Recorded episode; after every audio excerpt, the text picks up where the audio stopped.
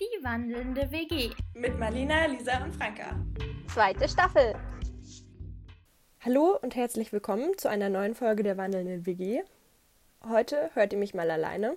Ähm, ich sitze gerade zu Hause in meinem Zimmer und nehme hier dieses Intro für euch auf. Denn falls ihr die letzte Folge gehört habt, habt ihr ja schon mitbekommen, wir haben jetzt ein Projekt sozusagen für euch angefangen und für uns auch, in dem wir uns mit Feminismus beschäftigen. Die erste Folge war ja so ein bisschen über ein paar Fakten, die wir rausgesucht haben für euch und vor allem aber über unsere eigenen Ansichten. Und jetzt haben wir ganz viele Interviews aufgenommen mit verschiedensten Personen verschiedener Geschlechter und verschiedener Altersgruppen. Und das ist jetzt die erste Folge mit den Interviews dazu. Ihr hört gleich äh, zuallererst Paula, die kennt ihr ja schon aus der Indien-Folge. Ähm, danach äh, Renate und am Ende noch Moss. Das Interview mit Moss ist das einzige unserer Interviews, das auf Englisch ist. Aber aus meiner Sicht sehr gut verständliches Englisch. Also auch wenn ihr vielleicht jetzt nicht denkt, dass ihr total gut Englisch sprecht, könnt ihr ruhig mal versuchen, da reinzuhören. Ich denke, man versteht das ganz gut. Und unser Englisch ist natürlich auch nicht perfekt. die drei bekommen alle die gleichen Fragen gestellt, wie eigentlich all unsere Interviewpartner. Und es sind auch die Fragen, mit denen wir uns selbst beschäftigt haben. Und es geht einfach darum, was man vom Feminismus denkt. Also was vor allem, also was für, für einen persönlich Feminismus bedeutet, was dazugehört oder nicht dazugehört und was einem auch vielleicht persönlich ganz besonders wichtig ist oder wo man Berührungspunkte hat. Dann äh, geht es noch darum, welche Entwicklungen man vielleicht schon gesehen hat, die positiv sind in Bezug auf Feminismus und was unbedingt noch gemacht werden muss. Und wir fragen eigentlich alle danach, ob sie eventuell ein feministisches Vorbild haben. Und jetzt wünsche ich euch viel Spaß mit dieser Folge, mit diesen Anregungen ich bin selbst gespannt. Äh, ich habe jetzt nicht alle Interviews mit aufgenommen. Also wir haben uns ein bisschen abgewechselt. Je nachdem, wer wen am besten erreichen konnte. Und seid gespannt. Viel Spaß.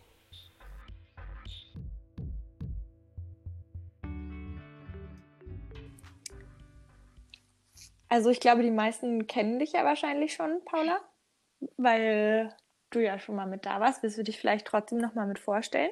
Ja, kann ich machen. Ähm, ich bin immer noch Paula Roschig.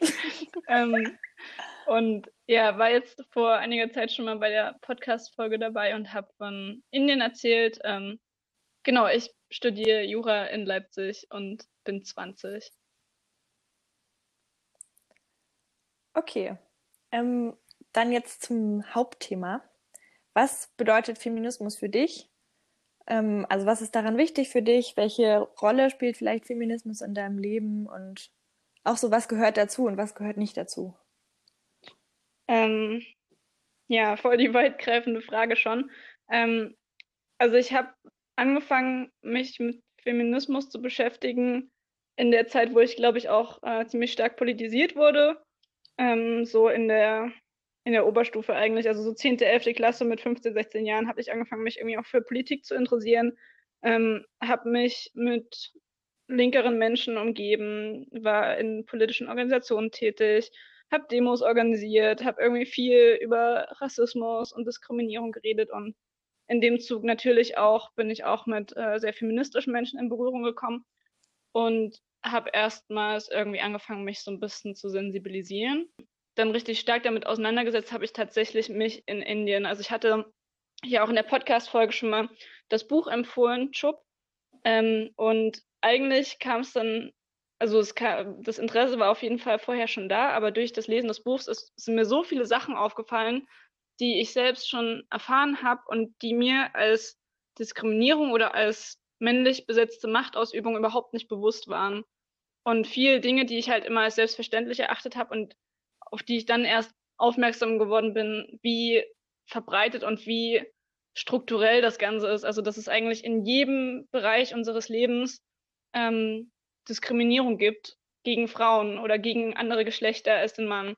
Und ähm, dass es halt eine ganz große Machtfrage ist. Und genau, und ich glaube, wenn man einmal für so bestimmte Handlungsweisen sensibilisiert ist, dann kommt man davon auch nicht mehr weg. Also seitdem fällt mir das halt immer und überall auf an irgendwie Gesprächen, an irgendwie Werbung, die man im Alltag sieht, an irgendwelchen, man wird auch viel sensibler für irgendwelche Belästigungen oder handelt, glaube ich, irgendwann auch einfach oder ist irgendwann einfach viel wütender auch, weil es einfach so oft immer und immer wieder passiert und man noch das Gefühl hat, irgendwie Menschen lernen nicht dazu.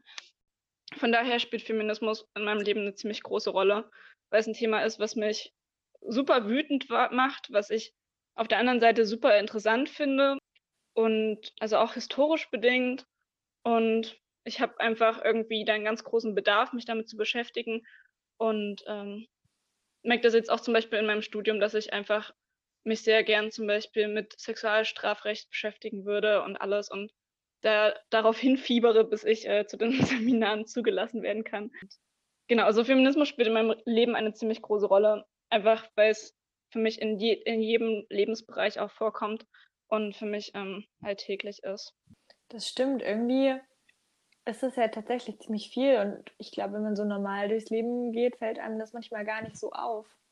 Und es gibt ja auch tatsächlich viele Menschen, die sagen, Feminismus ist totaler Quatsch. So, alles gut. Ja. Wo ist da jetzt das Problem? Wenn man es gar nicht mehr mitbekommt. Also es ist auch, ähm, ich habe mal von einer Studie gehört, in der Schweiz, glaube ich, wo quasi 30 Prozent der Männer gesagt haben, ja, irgendwie sexuelle Belästigung, das wird in unserer Gesellschaft viel zu viel thematisiert, so das haben wir gar nicht nötig. Und auch immer so das, keine Ahnung, so dieses, ja, wir haben doch schon Gleichberechtigung und ja, irgendwie, wir leben doch schon in seiner sehr gleichberechtigten Welt. Nein, haben wir nicht so. Das sieht man in jedem Bereich des Alltags und egal ob auf politischer Ebene, in der Arbeitswelt. Es gibt einfach keine Gleichberechtigung und der Weg dahin ist auch noch ziemlich lang, also von jeglicher Seite betrachtet. Ja, ich denke, das ist auch das Schwere. Du hast ja selber erzählt, dir sind erst nach dem Lesen dieses Buches so viele Dinge aufgefallen, die falsch laufen. Und wenn man selber als Frau manchmal nicht mehr, mehr merkt, wie tief das teilweise verwurzelt ist, das Patriarchat, dann ja. ist es natürlich noch schwerer für den Rest der Gesellschaft, da, dass es bemerkt wird. Und das ist natürlich etwas, woran man definitiv arbeiten muss.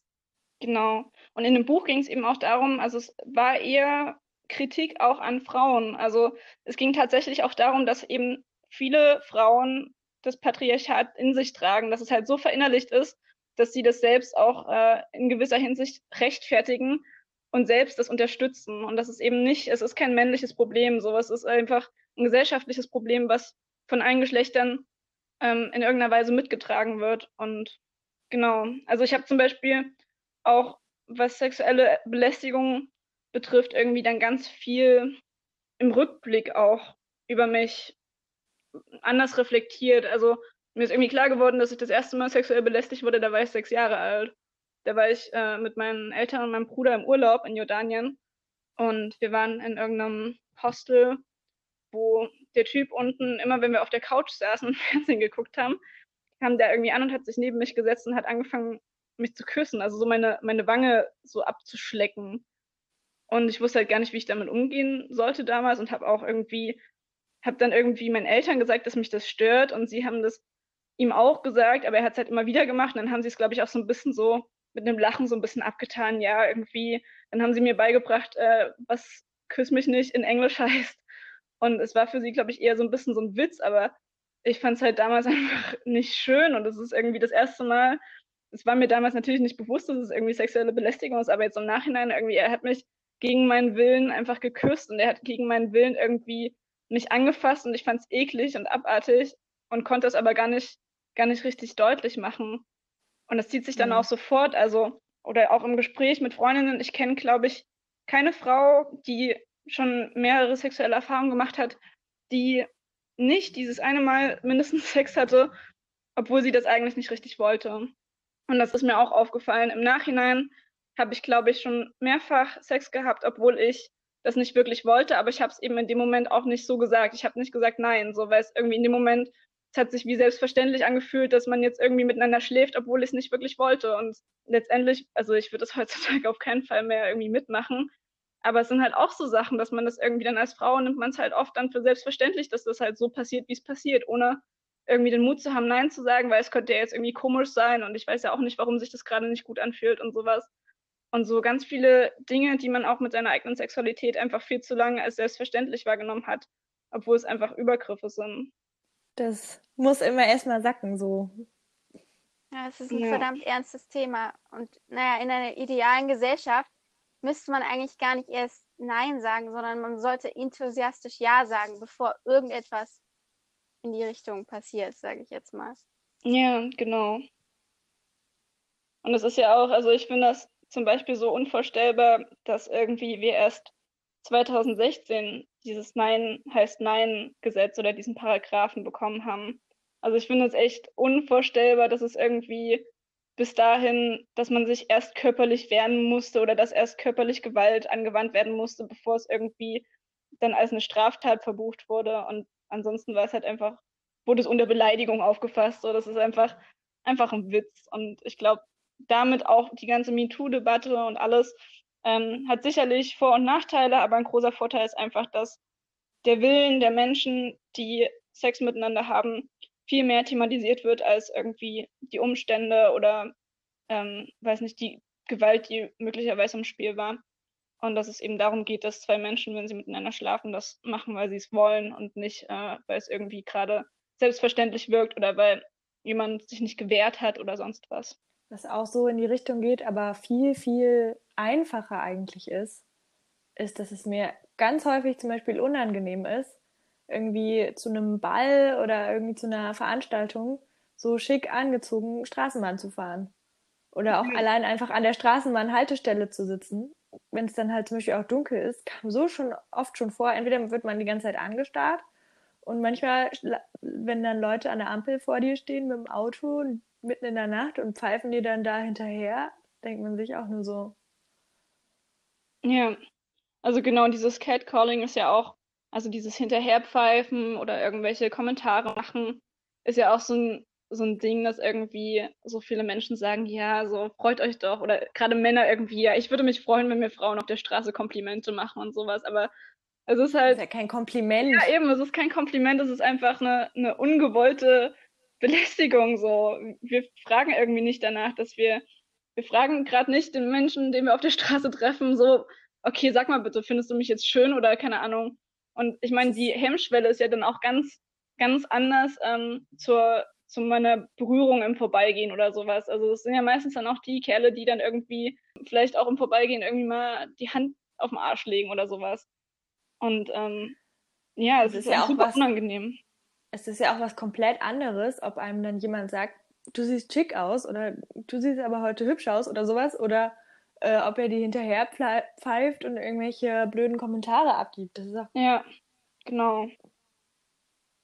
Und was zum Beispiel auch, also was mir auch erst durch das Buch aufgefallen ist, was ich tatsächlich, wo ich danach ganz oft irgendwie in solchen Situationen dran denken musste, weil mir das vorher echt nicht aufgefallen ist, wie, wie schlimm das eigentlich ist, ist das, ähm, also mir ist es gerade auch in Indien aufgefallen, aber eben auch viel in Deutschland, dass ähm, so dieses Gefühl, wenn man ähm, im Bus oder in der Bahn, wo zum Beispiel auch viele Leute sind und man irgendwie eng aneinander sitzt oder eng aneinander steht, dieses Gefühl, diese Unsicherheit, wenn man gerade nicht weiß, ob die Berührung, die man gerade gespürt hat, ob das aus Versehen war, weil es so eng war, oder ob es äh, mit Absicht war, weil jemand dich ankrapschen will.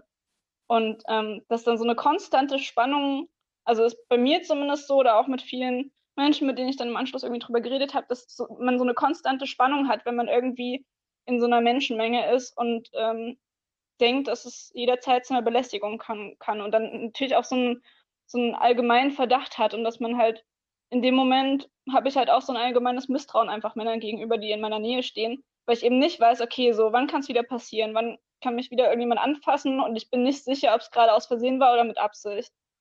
Und ähm, genau, es ist mir in Indien auch mehrfach passiert und ich habe dann irgendwann einfach noch irgendwie so den Typen dann entweder richtig krass in seiner Hand gekniffen oder irgendwie laut Aufsehen erregt oder sonst was. Aber es ist einfach ganz unangenehm, so eine ständige Anspannung zu haben, auch was du gesagt hast, halt, wenn man nachts allein unterwegs ist und irgendwie ein Typ kommt einem entgegen und das ist sofort dann ein bisschen so ein, so ein Anspannungsmoment einfach.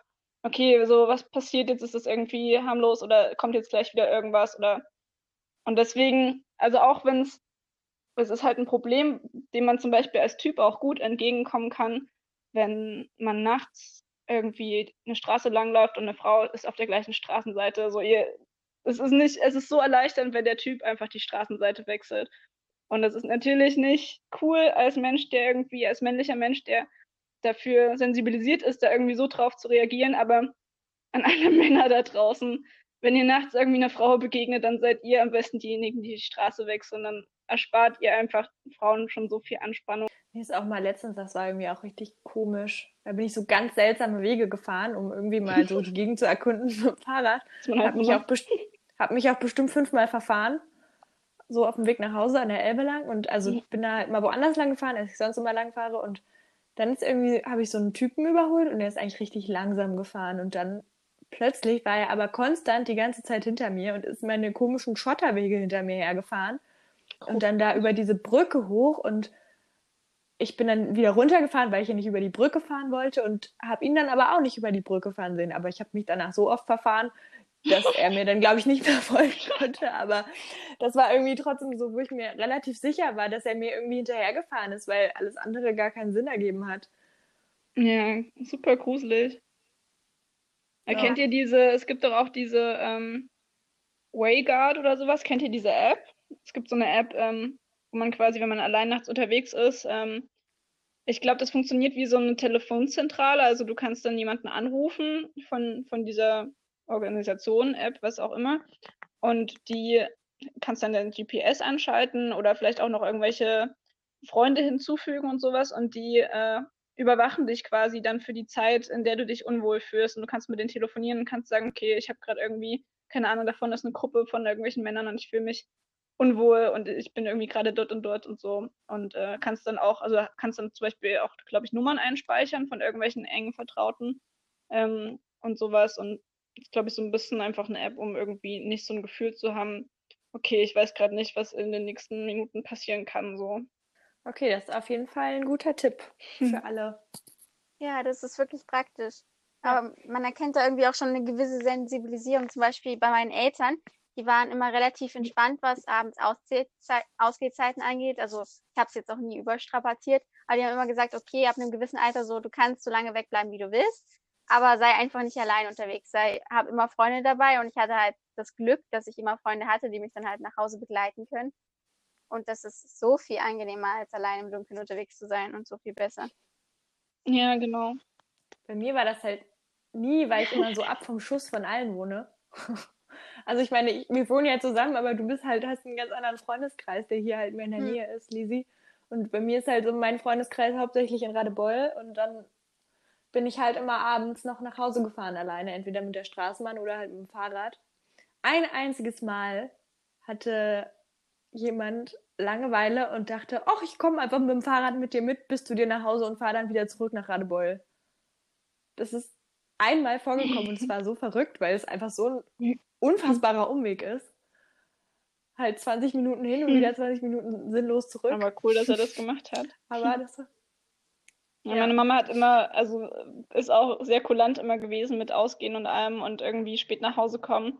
Aber sie meinte auch immer, äh, sag mir, wo du bist und schick ein Smiley, wenn du wieder nach Hause kommst. Und einfach so, nicht um irgendwie mich zu überwachen oder irgendwas, sondern einfach damit sie damit sie irgendwie ein bisschen die Sicherheit hat zu wissen, wo ich bin und ob es mir gut geht und ob ich wieder gut angekommen bin. Und das finde ich auch eine relativ, also ja. finde ich auf jeden Fall alles irgendwie bessere Methoden, als zu sagen, okay, um 10 bist du zu Hause. Hm. Ja. ja. Das hatte ich tatsächlich auch mit meinen Freunden so. Wenn wir uns getroffen haben, haben wir immer gegenseitig gesagt, ja, schick irgendwas, wenn du zu Hause angekommen bist. Aber ja, meistens genau. waren wir so zusammen unterwegs. Okay, dann jetzt nochmal eine ganz andere Frage. Du hast ja schon gesagt, dass dir, also dass eigentlich in allen Bereichen noch unglaublich viel gemacht werden ja. muss. Was ist dir denn vielleicht so bisher schon aufgefallen, was schon sich gebessert hat? Also vielleicht nicht insgesamt, weil also die ganze hm. Geschichte müssen wir jetzt nicht erläutern. Nee, ähm, also ich glaube mit dem mit dem neuen Sexualstrafrecht oder mit dem neuen Strafrechtsparagraphen beziehungsweise der Überarbeitung ist auf jeden Fall schon mal viel getan und gerade glaube ich auch durch die Debatte ist irgendwie ähm, viel sensibilisiert worden. Ja, also ich finde, mir fällt dann immer der, der Rechtsweg irgendwie am meisten auf, weil ich es natürlich auch interessant finde. Und ähm, ich meine, immerhin, wir haben seit 20 Jahren ist irgendwie Vergewaltigung in der Ehe äh, eine Straftat.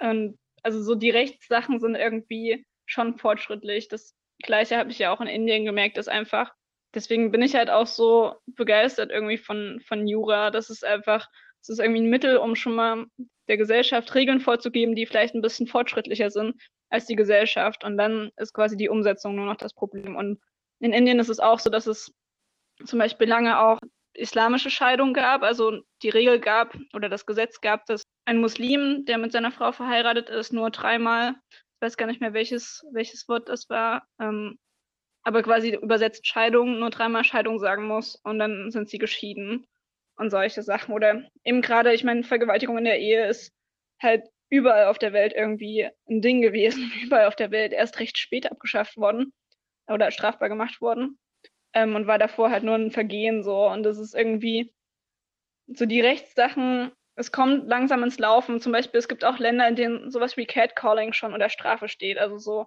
so Straßenbelästigung, sag ich mal. Und in Deutschland ist es immer nur körperliche Belästigung und keine psychische. Also ich glaube, in den rechtlichen Sachen hat sich weltweit auf jeden Fall viel getan. Es sind irgendwie, es werden Kinder mehr geschützt. Es gibt verschiedene also es gibt verschiedene Gleichheitsgesetze, die dich auch vor Diskriminierung und sexueller Belästigung am Arbeitsplatz nochmal ins, insbesondere schützen und sowas. Und da hat sich auf jeden Fall viel getan. Und ansonsten natürlich die Debatte. Also gerade, es gibt ja gerade auch in feministischen Kreisen mh, mm, immer wieder Diskussionen um sowas wie, dass H&M halt irgendwie feministische T-Shirts druckt oder dass Feminismus so ein bisschen in Mode kommt und dass Feminismus ja aber jetzt keine kein Fashion-Label ist, sondern dass es einfach eine Auseinandersetzung mit den eigenen Privilegien und mit der Gesellschaft an sich ist.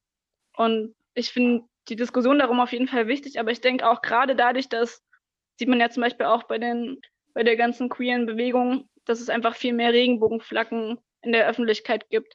Und das Gleiche ist irgendwie auch mit Feminismus so der Fall. Das ist halt, man sieht viel mehr feministische Sprüche, man sieht auch viel mehr feministische Aufzüge auf Kleidung und es ist einfach, es kommt so ein bisschen in Mode und natürlich ist das ein Problem, weil dann hinkt halt die intensive Auseinandersetzung damit hinterher. Aber auf der anderen Seite ist es einfach auch ein Zeichen, dass es halt nicht nur die krassen Feministinnen sind, die jetzt dafür kämpfen, sondern dass es einfach ein Ding ist, was in der Gesellschaft Einzug erhält und was von verschiedenen Gesellschaftsschichten und verschiedenen Menschen weitergetragen wird und die es quasi nicht mehr an den Rand stellen und sagen, ja, das sind irgendwie nur die verrückten, die verrückten Feministinnen, die das irgendwie den Männern alle Rechte wegnehmen wollen oder sowas, sondern es ist einfach, es ist gesellschaftsfähiger geworden und das sehe ich auf jeden Fall auch als großen Fortschritt. Genau, weil es einfach in allen Teilen der Gesellschaft so ein bisschen präsenter wird und die Auseinandersetzung auch einfach viel mehr im Alltag damit einherkommt. Okay, dann letzte Frage. Hast du ein feministisches Vorbild, egal ob jetzt Mann oder Frau? Also hm. bei Frau kann es natürlich auch einfach eine starke Frau vielleicht sein. Ähm, also ich habe, klar, wenn man jetzt irgendwie auf irgendwelche Berühmtheiten abstellt, es gibt viele fantastische feministische Autorinnen. Genau, es, also kann ich irgendwie nur zum Beispiel Margarete Stokowski empfehlen. Die hat ähm, das Buch Untenrum frei geschrieben, was auch schon ziemlich bekannt ist. Und es gibt zum Beispiel auch, äh, ich glaube, die letzten Tage des Patriarchats oder das Ende des Patriarchats heißt es. Ist so eine Kolumnensammlung von ihr. Ich liebe dieses Buch, es ist so witzig und es ist ähm, teilweise auch irgendwie sehr, sehr humoristisch und sehr intensiv, aber es ist, es ist sehr schön. Es sind halt immer nur kurze Kolumnen. Es ist sehr cool zum zwischendurch mal reinlesen. Ansonsten irgendwie Ruth Bader Ginsburg, die, die Richterin am Supreme Court in den USA. Eine sehr bewundernswerte Frau, die zum Beispiel auch mit ihrem in ihrem Alter jetzt nicht zurücktritt, weil sie nicht möchte, dass Trump quasi ähm, den nächsten Verfassung, äh, den nächsten Richter oder die nächste Richterin vom Supreme Court bestimmt ähm, und hat halt auch in ihrem Leben Großartiges für Gleichberechtigung getan. Ähm, trotzdem auch viel Kontroverses auf jeden Fall, aber auf jeden Fall eine sehr starke Feministin. Und genau, also es gibt viele tolle Autorinnen, es gibt viele tolle FilmemacherInnen, also zum Beispiel auch, wenn wir bei Filmen sind, Erika Lust, das ist eine Porno-Produzentin und sie macht aber feministische Pornos und es geht ganz viel um Natürlichkeit beim Sex und es geht ganz viel um Authentik und darum, dass es irgendwie, dass niemand zu irgendwas gezwungen wird und dass halt auch keine, nicht so diese Mainstream-Porn-Industrie irgendwie da Einzug erhält. Und ähm, genau, sie macht auf jeden Fall sehr viel dafür, dass irgendwie Sexualität feministischer wird. Kann ich nur empfehlen, ist auch eine gute Geldanlage, sich da ein Abo anzuschaffen. Ähm, und ansonsten kann ich auch noch empfehlen, Liv Strömquist. Das ist eine Frau, die macht so Comics und sie hat zum Beispiel Der Ursprung der Welt geschrieben.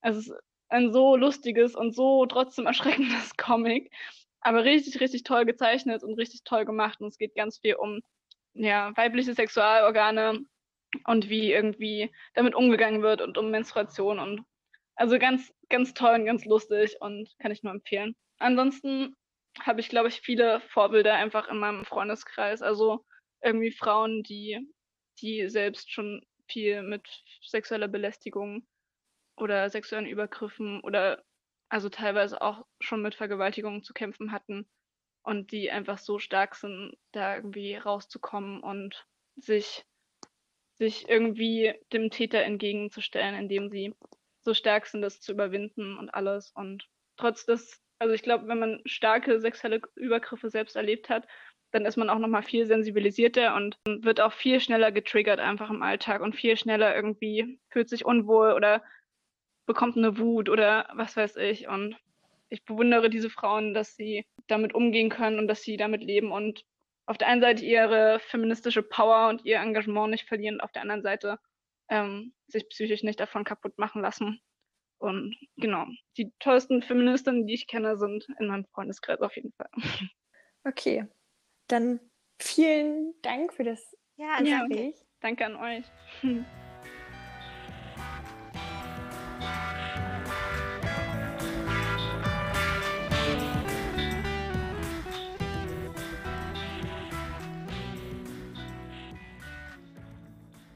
Hallo, sitze hier mit Renate und die wird sich jetzt mal kurz vorstellen und dann uns ein bisschen was über Feminismus erzählen. Ja, wie meine Gesprächspartnerin schon sagte, ich heiße Renate, ich wohne in Bremen und habe in Worpswede eine Malschule und komme natürlich mit vielen Menschen zusammen, unter anderem auch jüngere Leute, mittlere und Gleichaltrige. Wir malen nicht nur, und, äh, sondern wir diskutieren auch über verschiedene Themen, was gerade so aktuell ist. Und äh, natürlich ist ein, unter anderem ein Thema auch Feminismus. Genau, da sind wir eigentlich auch schon bei unserem Thema, worum ja jetzt die nächsten drei Folgen gehen sollen. Und die entscheidendste Frage sozusagen, die wir unseren ganzen Interviewpartnern und Partnerinnen stellen, ist, was bedeutet denn jetzt Feminismus für dich? Ja, Feminismus, äh, das Wort gab es ja früher überhaupt nicht. Und äh, 1958, glaube ich, bis 1958 musste der Ehemann ja unterschreiben, dass die Frau überhaupt arbeiten darf, musste der das erlauben. Und äh, die Frauen haben das teilweise ja auch so hingenommen, denn es gab ja weder Kinderbetreuung, Kindergärten und so weiter und so fort. Ne, ich durfte arbeiten, ganz normal, da- dann nach, mein, nach meiner Ausbildung und äh, habe mich aber nie richtig wohlgefühlt, wie Frauen behandelt wurden im Gegensatz zu Männern. Aber du hattest ja jetzt kein Abitur, also du hast Ich hatte kein Abitur, ich hatte Ausbildung. mittlere Reife und ne, hätte gern Abitur gemacht, aber für äh, Frauen in der Generation oder Mädchen in der Generation ne, kam für die Eltern ne, es überhaupt nicht in Frage, dass die Mädchen Abitur machten. Die Mädchen sollten nur einen Mann kennenlernen nach Möglichkeit um acht, mit 18 Jahren, heiraten. Dann zur Konfirmation bekamen sie schon äh, auch Steuer wie Tischdecken, Bestecke. Und äh, wenn sie dann heiraten, haben die Eltern noch die Hochzeit bezahlt und denen vielleicht 1.000, 2.000 Euro als Mitgift äh, überwiesen. Und dann äh, war das Mädchen gut versorgt und die Eltern hatten ihre Ruhe sozusagen. Ne, die Jungs wurden ganz anders behandelt, die haben auch Abitur gemacht. Es ist ja klar, dass Ärzte und Rechtsanwälte und so es in der damaligen Zeit gab. Die Frauen, es war aber so mit den Frauen, dass die natürlich dann auch jung, mit 20 Jahren haben die ja schon meist ihre Kinder bekommen, 20, 25. Und äh, dann ne, hatte, hatten die Frauen keine Möglichkeiten, die Kinder in den Kindergarten zu geben und so, weil es das ja alles nicht gab. nur in der DDR, was oft beschimpft wurde, in der ehemaligen DDR und äh, wo die Leute sich über aufgeregt haben. Heutzutage regen die Leute, Menschen sich ja auf, wenn sie keinen Kinderbetreuungsplatz bekommen. Also es war gerade umgekehrte Verhältnisse zu damals. Äh, ich habe dann immer durch äh, Abendkursen und so, habe ich dann immer versucht, irgendwas anderes zu machen als nur Haushalt. Und, und Sport natürlich. Und wie war denn das dann mit Feminismus? Ich meine, das Wort gab es ja früher gar nicht. Wann nee. ist, bist, hast du denn bewusst das erstmal so davon was gehört, dass jetzt vielleicht eine größere Bewegung gibt von Frauen, die ja, wie du auch, eigentlich so ein bisschen unzufrieden sind mit der Situation und was ändern wollen und zum Beispiel jetzt ihr Abitur machen wollen, ohne dass die Eltern jetzt sagen können, nee, du kannst jetzt so eine Ausbildung machen und dann sollst du schnell heiraten. Ich meine, in meiner Generation heute, da ist das ja überhaupt kein Thema mehr. Da okay. denkt man drüber nach, dass vielleicht jetzt die Frauen nicht mehr in den höheren Positionen so gleichberechtigt sind, so als Chefs, aber Abitur und Studium, das machen ja Mädchen genauso wie Jungs. Ja, es war denn ein, natürlich diese 68er-Bewegung sowieso ja, dass die Menschen alle ganz äh, aufsässig wurden sozusagen und ihre Rechte wollen. Aber eine ausgelöste Feminismus ist ja 1977, äh, tauchte eine Alice Schwarzer auf und gründete auch eine Zeitschrift Emma. Und diese Zeitschrift äh, handelt praktisch nur von Frauen und deren Rechte und äh, die gibt es bis heute, diese Zeitschrift. Also Alice Schwarzer ist, ist praktisch der Kopf oder der erste Mensch, der, die, sie lebt auch noch und äh, der Frauenbewegung, das kann man schon so sagen. Und äh, hast du die dann auch früher gelesen? sozusagen? Früher habe ich die auch gelesen, aber nicht so viel. Und so viel habe ich mich mit Feminismus natürlich auch nicht beschäftigt, denn ich war schon beschäftigt genug mit meinen beiden Kindern und Einkaufen ja, und mit allen. Darum, wenn ich natürlich Studentin oder so wäre, wäre das ja eine ganz andere ja. Situation. Aber dadurch, dass ich praktisch immer zu Hause, aber ich habe immer, immer gedacht, ich möchte arbeiten und ich möchte äh, was, was ich alles äh, schon auf die Beine gestellt habe, um äh, noch ein zweites Studium zu haben. Ich habe dann nachher, eine, als meine älteste Tochter 18 äh, war und die jüngste 13, da bin ich angefangen, äh, habe ich noch eine Ausbildung gemacht in Worpswede in, in einer und habe eine Kunst- und Kunsttherapie studiert. Und habe das dann wirklich alles verwirklicht, was ich wollte, aber erst 20 Jahre später. Ja, klar wenn ich das äh, zu heute, heute sehe, diesen Feminismus, ist es so, dass ich immer noch finde, dass äh, es ist ja immer noch nicht, die Frauen, sind ja immer noch nicht gleichberechtigt zu den Männern. Die Frauen in der gleichen Position, mal sagen, äh, höhere eine Angestellte oder keine Ahnung, welchen Beruf auch immer, dass die Männer immer noch für die gleiche Arbeit oder für dieselbe Arbeit äh, mehr verdienen und die Frauen verdienen weniger. Das finde ich nach wie vor ungerecht. Das wird ja aber immer mehr und mehr angepasst durch, durch diese Frauenfragen um Feminismus. Was ich nicht finde, äh, dass äh, diese Frauenquote ja. eingeführt wird. Denn äh, ich finde, die, wenn die Männer und die Frauen gleichberechtigt sind, das gleiche studieren, das gleiche Geld verdienen, dann muss für die Position, äh, für eine Führungsposition, muss wirklich der Beste ausgewählt werden. Und der in der Beziehung bin ich wirklich äh, gegen diese Quote, bin ich praktisch dagegen. Und man kann ja nicht sagen in der Bundesregierung, dass Frauen nicht in Position sind. Wenn man Merkel anguckt von der Leyen. Und äh, da sind doch so Frauen, viele Frauen, die wirklich, äh, oder man kann auch in England, Thatcher und äh, ja. es gab ja in der ganzen Welt überall Frauen, die das singen. Und viele Frauen äh, werden auch da durch diese äh, Position überfordert. Die wollen, wollen das gar nicht. Die wollen mehr Freizeit haben und ihr und Kinder großziehen, teilweise so zwei Tage und die anderen Tage arbeiten. Natürlich, heute will jeder arbeiten. Aber es ist nicht so, dass man die da reindrängen soll in diese, äh, in diese Quote. Das, äh, da bin ich also voll gegen. Und du hast ja gesagt, dass du deinen Töchtern auch immer dann gesagt hast, nach deiner Erfahrung, wie sollen sie denn so ein bisschen ihr Leben sozusagen ja, leben? Was sollen Töchter, sie denn beachten? Weil nach meiner Erfahrung, die, die ich habe ja immer gekämpft, ich wollte ja schon eine Tennishalle eröffnen, Tennisshop und wollte ich Fitness-Dings eröffnen in Oldenburg mit meiner Schwägerin zusammen. Mhm. Und wie gesagt, und dann habe ich das mit dem Studieren gemacht und da bin ich, bis heute habe ich ja eine, noch ganz viele Malschüler und so. Und das macht mir wirklich Spaß. Und äh, äh, ich selbst male, male auch äh, natürlich. Und, und äh, nehme an ganz vielen internationalen Ausstellungen teil. Und habe das wirklich mein Ziel erreicht über viele Umwege. Und äh, darum habe ich äh, die Anfang, am Anfang immer zu meinen Töchtern gesagt, ihr müsst, äh, an, es war ja auch so, dass viele studiert haben und dann sofort schwanger geworden sind. Habe ich ja. immer gesagt, ihr müsst erst euch studieren, ihr müsst euren Traumberuf haben, ihr müsst euch durchgesetzt, eine feste Position und dann könnt ihr an Kinder und Familie denken.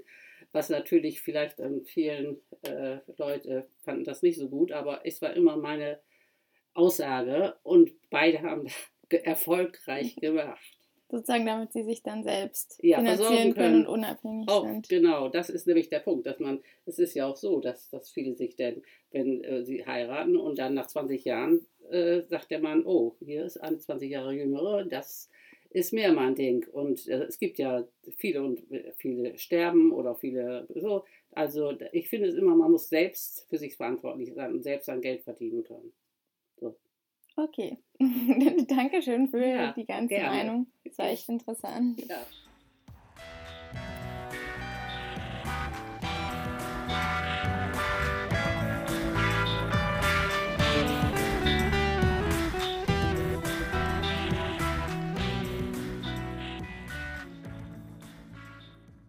Wow. Hello, everybody. Hi. nice, nice, to hear you. Yeah, nice to hear you. It's really again. weird to speak English again. Oh, wow. Yes, I suppose you haven't been. no. Huh. Not since like March or something. So. Wow, so many months. Well, welcome to English again. Maybe we could start with you and you could tell us who you are or the people who listen later.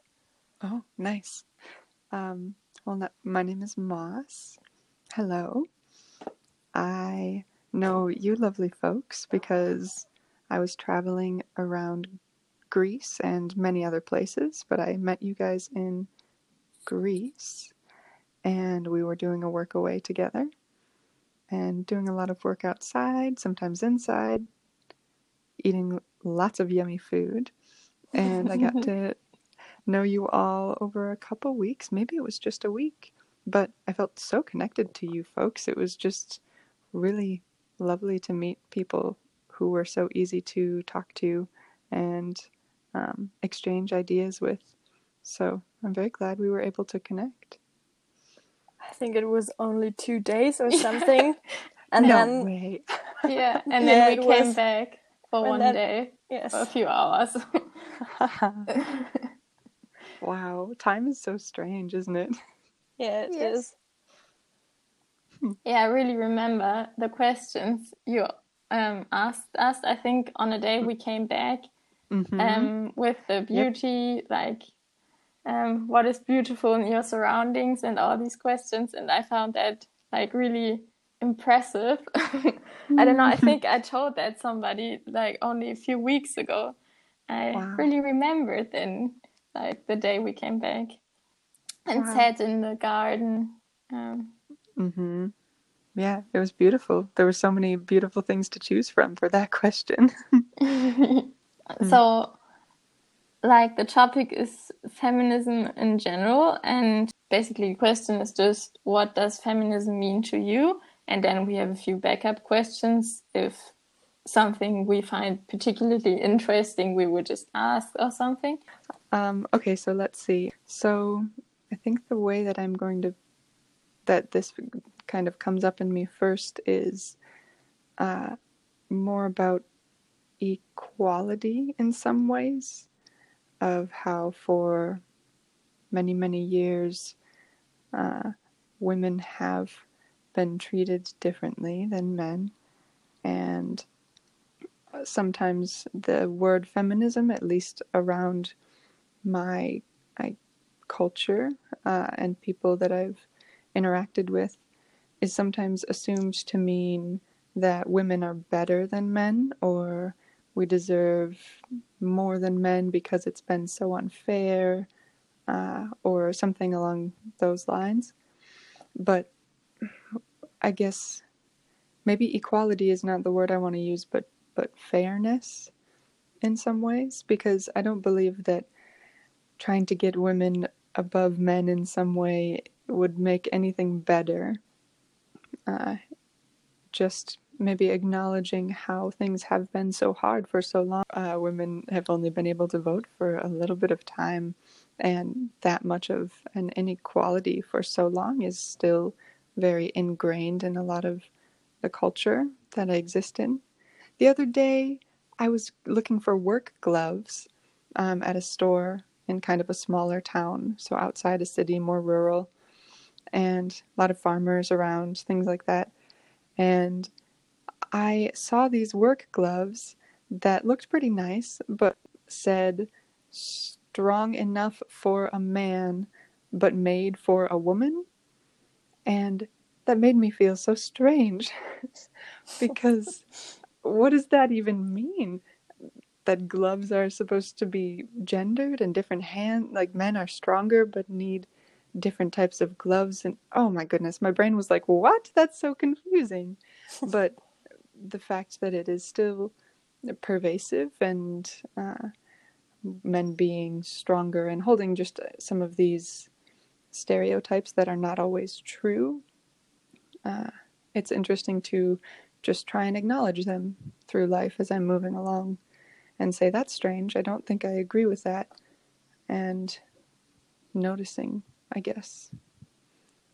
One other part of uh, feminism, I guess, that comes to me with this word is how in my world of kind of queerness and people who are not always saying they are totally a woman or totally a man, maybe they feel in between and are non binary and exist with feminine energy and masculine energy and don't like to be called a man or a woman or other folks in my world who are transgender and are born with a body of, let's say, someone with a penis, and then don't feel at all like a man in that way and are a woman and then want to be seen in the world that way that they feel.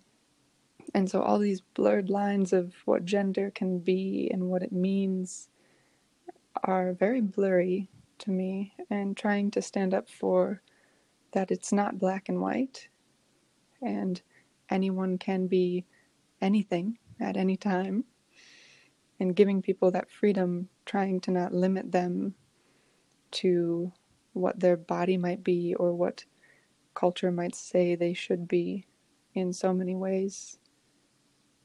I think those are some words I have about feminism. Always so inspiring to hear you talk about a topic like that.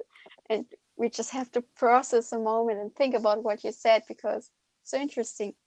But yeah, I think I hmm. totally mm. agree that we should see gender more as a spectrum and less as a binary system. Mm-hmm. And for example, pointlessly gendering products isn't really helping that. Like, for example, with the gloves or a lot of other pro- mm-hmm. products as well. Yeah. It's funny sometimes to see, I think, like I will find a lotion bottle that is like a black container and it says rough lotion for tough guys and it's like yes. this is just lotion we want to be soft you can be soft you don't you can be tough and be soft at the same time and our skin is the same. So it's very interesting to see all the ways it shows up. Yeah. I am interested in if that is uh, something you all see in Germany, or how much maybe this is similar or different for you, because so much of my culture I'm around, especially now that I'm not traveling and I'm in my my home country. Uh, I don't know if it's different for you. Do you have any words about it? And I'm, I guess I'm just asking if you see maybe products like that or other ways that um, stereotypes yes. like this are pervasive. I think, I think for me it's not different.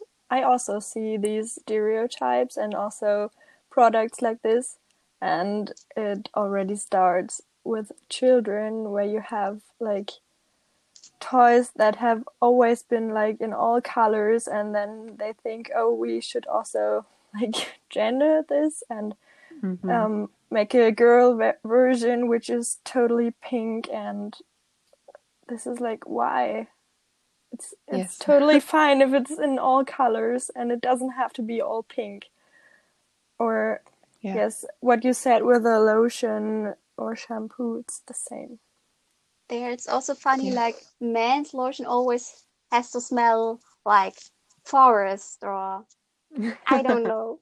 I don't know any examples. And girls' lotion can smell like like peach flowers, peaches, fruit. Yes. And I've read from on the internet from a lot of men they're saying like, I want to smell like fruit too. Why is it Yeah. doesn't say girls' lotion? I want to smell like that fruit.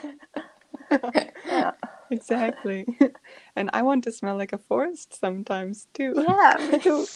I know uh, when I was traveling, especially in Eastern Europe, in the Balkans, like Romania and where else? was in Romania and Bulgaria the most. That was it.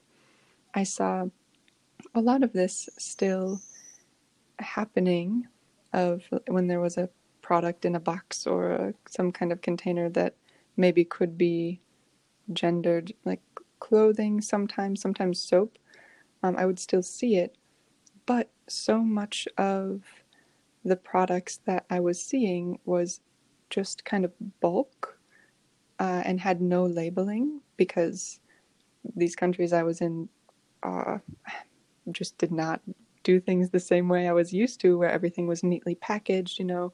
I would go to a, a street market because that's where most of the goods were and just go up to a table and pick my things and they would put it in my own bag or just like a little paper or plastic bag after weighing it and then we would go or it was reused materials or jackets on coat racks in the street things like that. And there was maybe less opportunity to be pushing what is for females and what is for males. And i did i did like that very much. I was traveling with a partner of mine who is non-binary. They wear every type of clothing and love dresses and love strong work pants and um, don't always love having to go to different parts of the store to get you know wanting to smell like a forest one day and wanting to smell like flowers another day with lotion or clothing. Uh, and when we were shopping on the streets in this way they didn't have to worry about it as much. And i wonder if maybe having less of that push of uh, at least in this realm of advertising to kids if they're always shopping on the street maybe they don't experience some of those uh, stereotypes in themselves that they have to break out of later if they feel wrong maybe it doesn't get built in the same way But I think so. We read in Albania, we read kind of like a traveling book, and Mhm. she is a German diplomat. She was a long time in Albania, also like 20, 30 years ago. And she said, for example, that in Albania, I don't know how it is in Romania and Bulgaria, but there it is really stereotypical, basically, for example, that when a woman is in politics, the first thing which you can read on the website is she has two children and she's married to that and that man. And mm-hmm. for example, in Germany, it's it, it's really important that the first thing you read is okay she went to that and that university and i don't know she was in these countries and had these jobs and that's why she's so good at what she does and not and uh-huh. then maybe at the end like for example in a book when you read about the author maybe at the really end of, of the text there is like and she lives in i don't know berlin and has two two children or Yes, something yeah. like that.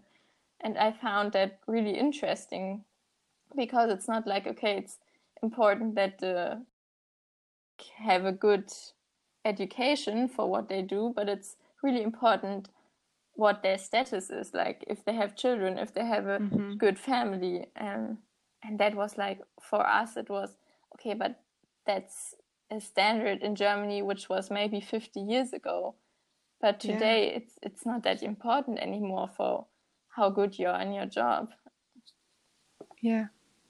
That's something that's very interesting to bring up. I feel I've seen it as well. Whereas maybe in Albania, if a man was in politics, he would not have to say right away, I have a wife and two kids. He would probably list something different, you think? Yes. Yeah. Um, what I also thought to these like products like cream and stuff, um, I once saw one of these shavers you can buy, like that Mhm. are not electric. You had two kinds of these shavers directly next to each other, and the first ones were blue and black and silver, and right next to them were shavers in pink, different kinds of pink, I guess, and it was exactly the same shaver. The only um, thing that was different was that the gray blue and dark shaver had like two more of these Razor blades? yeah probably and it was still cheaper than the pink one Wow. even though it was exactly the same Wow. so I- crazy It is. I hear that very much. I feel it's called, I've heard in English, the like pink tax. yes So if it's it costs more because of you can maybe charge more just because you will sell it to a, a woman maybe. i really don't understand that I do think um, starting to point these things out is really interesting and seeing it change.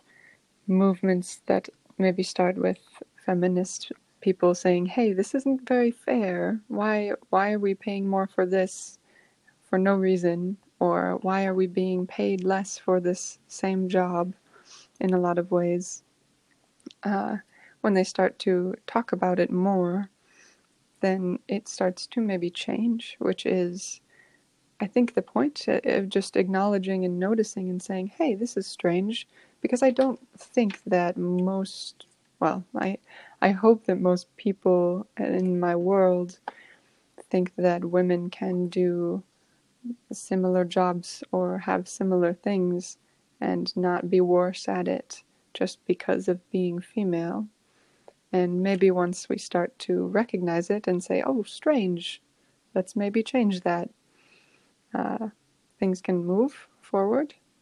I know it's not possible to have everyone be thinking this already. There, I saw lots of uh, misogyny and just men thinking women are not as good at this or this or this. When I was traveling, it is still something I see but I do think it's changing, and with the minds changing, uh, maybe the reality and the the things we see will start to change a little bit as well.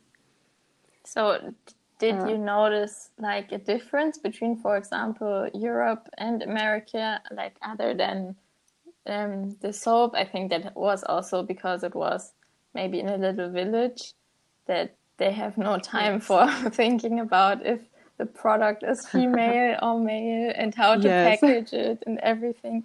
But also like in the um, in talking with the people from these European countries, or I don't know, for example, in Eastern Europe, um, did you notice like a big difference, or what would you say? Like, Well, the biggest difference I find when I was traveling and um, in my own country too, of being in, if I'm in a city or if I am in a more rural village type area or a small farming community, that is where I can see it the most clearly. If I'm in a big city in Minnesota, where I live, like Minneapolis or St. Paul or other bigger cities, I don't see these things as much. But when I'm in like a farm country, I will see people, you know, saying, I, I see signs sometimes of be, or instead of a, a beware of dog sign, they say, dog is fine, beware of wife, ha ha ha. and this is the a very common type of joke that you know the woman is always nagging or not as good and she can't do the work and you know why should she be going to school? She should be staying at home and being with the children only. Uh, these type of views are much more common away from cities. And i think country the countries where i've seen more of that had i guess cities that were not as developed as other places that I've been. So when I was in Bulgaria, there were um, a lot of very tough old ladies in my world, and um, but I didn't notice a lot of the store owners and people that were in charge of making decisions were usually just men, and I'm not sure if that is just from the lack of exposure to maybe ideas that are different from that. So people are just doing what they're used to. Um, or if it's something else. I'm not sure. Yeah, I, I, I guess the biggest difference is maybe being around more new ideas very often, being around many, many people in a city. I sometimes feel my brain uh, take in lots of opinions and knowledge and information from many people, and then I can think of which one makes sense to me. That was a lot of words. Does that make sense? yeah, I think so. I think what you said is basically in cities there are like it's a faster developing area than um, like in the countryside. Basically, I think that's true. I would say that too. And like there is not really a difference between America and Europe. It's basically the difference between countryside and um, big cities, right? Mm-hmm. okay, yes, I think so. Maybe I had many more words for it in different ways, but yes, I think that's that was kind of where my brain was okay. going. okay, maybe one last question. Do you have somebody who is maybe feminist or just in general you look up for. I don't know if it's called like, like a role this. model, basically. Like, yeah, a like a role model. I think I have a little bit of uh, two answers for it. Uh, the first one is definitely my own mom because she ha- is extremely powerful and has been very independent for so much of her life, at least the life I have seen, uh, and is always there to make sure things get done and that even if she's working around only men or building a chicken coop or doing anything that a human could do, she can do it. no matter what. If someone questions her or she is doing it alone for some reason, which she does a lot of things alone because she wants to do them.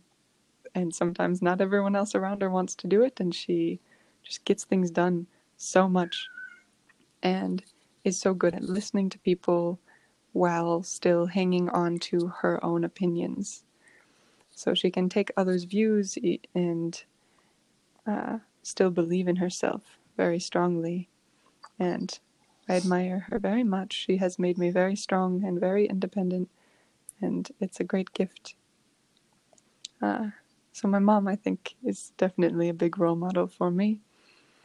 Um, and the other thought I guess I have here is uh, that I would say I, I am a feminist in these ways. There's a lot of this movement that sometimes scares people in my own world um, because there can be people who believe, like I said before, that women should be better than men and men are trash and these type of words that are not the point in the way I see it.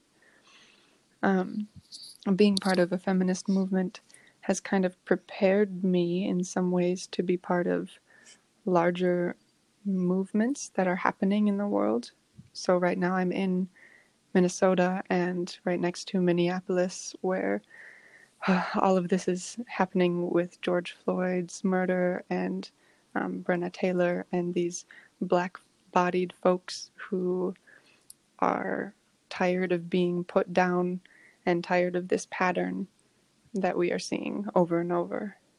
And that's very similar to um, acknowledging the way that women have been treated over and over in culture.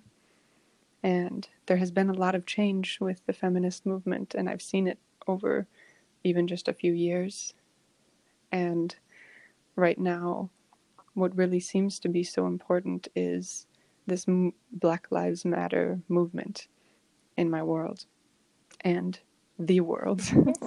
and I'm so, I guess, proud of my community that I've, these people in my life that I've seen just rally and be ready and continuously be fighting for these folks who have been screaming for so long at the injustice they are seeing and these patterns in culture and in the world of um, just treating black bodied folks so poorly because of big, big institutional racism. It is something that is not conscious for many folks, not conscious for a lot of me still. There's still actions that I take that are influenced by my subconscious that I, I want to continue becoming aware of. And I guess what I want to be doing very much right now is supporting these voices that are tired of yelling and trying to share the experience of people who have just been treated so poorly for so long and to listen to them and believe them uh, and I feel like being part of this feminist movement has helped me do that. It's helped me learn how to. I heard this um, on the public radio station yesterday about calling out and calling in. How, when someone maybe says some sort of racist comment or misogynistic comment, uh, you can call them out and say, hey, what you just said is really not cool. Like, that's not how things are. Don't do that. And maybe start a dialogue with them. It's kind of calling out. And also, I learned about calling in and that wording of calling to someone and saying, Hey, you have been saying these things that really don't are not part of this movement and this change that's happening. I love you very much and I want you to be part of this important change and the difference with calling in is that it can be based in love and compassion and long term checking up on this person to say, hey, are you, are you staying aware of this very important thing? Are you trying to support these minorities that it's hard to always be conscious of because of the culture we've lived in? So that's I guess the other role model right now for me, besides my mom, is this Black Lives Matter movement and how I feel very uh, maybe primed, or I got some uh, background work in how to support them from the feminist movement. Yeah, I guess it's that's like really important right now. And I was I was also really surprised because because it came up like so fast, and I was afraid that maybe yeah. it would like be down when something like comes up so fast in media and then I don't know one week later you don't hear anything mm. about it anymore and yeah. I think it's really nice that it's still in the media there are still people like saying okay it's important and people for example on Instagram which I think is not a really political or critical mm-hmm. um, media platform. But I was really surprised how many people really stood up and said, okay, um, I think this is important. And also people who I would have not guessed would do that. So yeah. I think that's really nice. And they were also saying, yeah, I'm not a big polit- political person, basically. I'm not really interested in that, or I don't want to talk about that on my platform, but I still want to say like this is important and this is a problem which is not political only, it's a real problem in society and we have to change mm-hmm. that. And I thought it was really like a good movement and a thing that's really important to um, to stand up with, or I don't know. And then it was all, also Germany a little bit, but I think it's much much bigger in your um, in your state or in the US in general. Yes. I guess. Yes, it is. Yeah, and it is really important, I think, to for me to just keep talking about it and keep it in my own mind and maybe just continue having conversations in the world about how this change is coming and is here and is changing actively.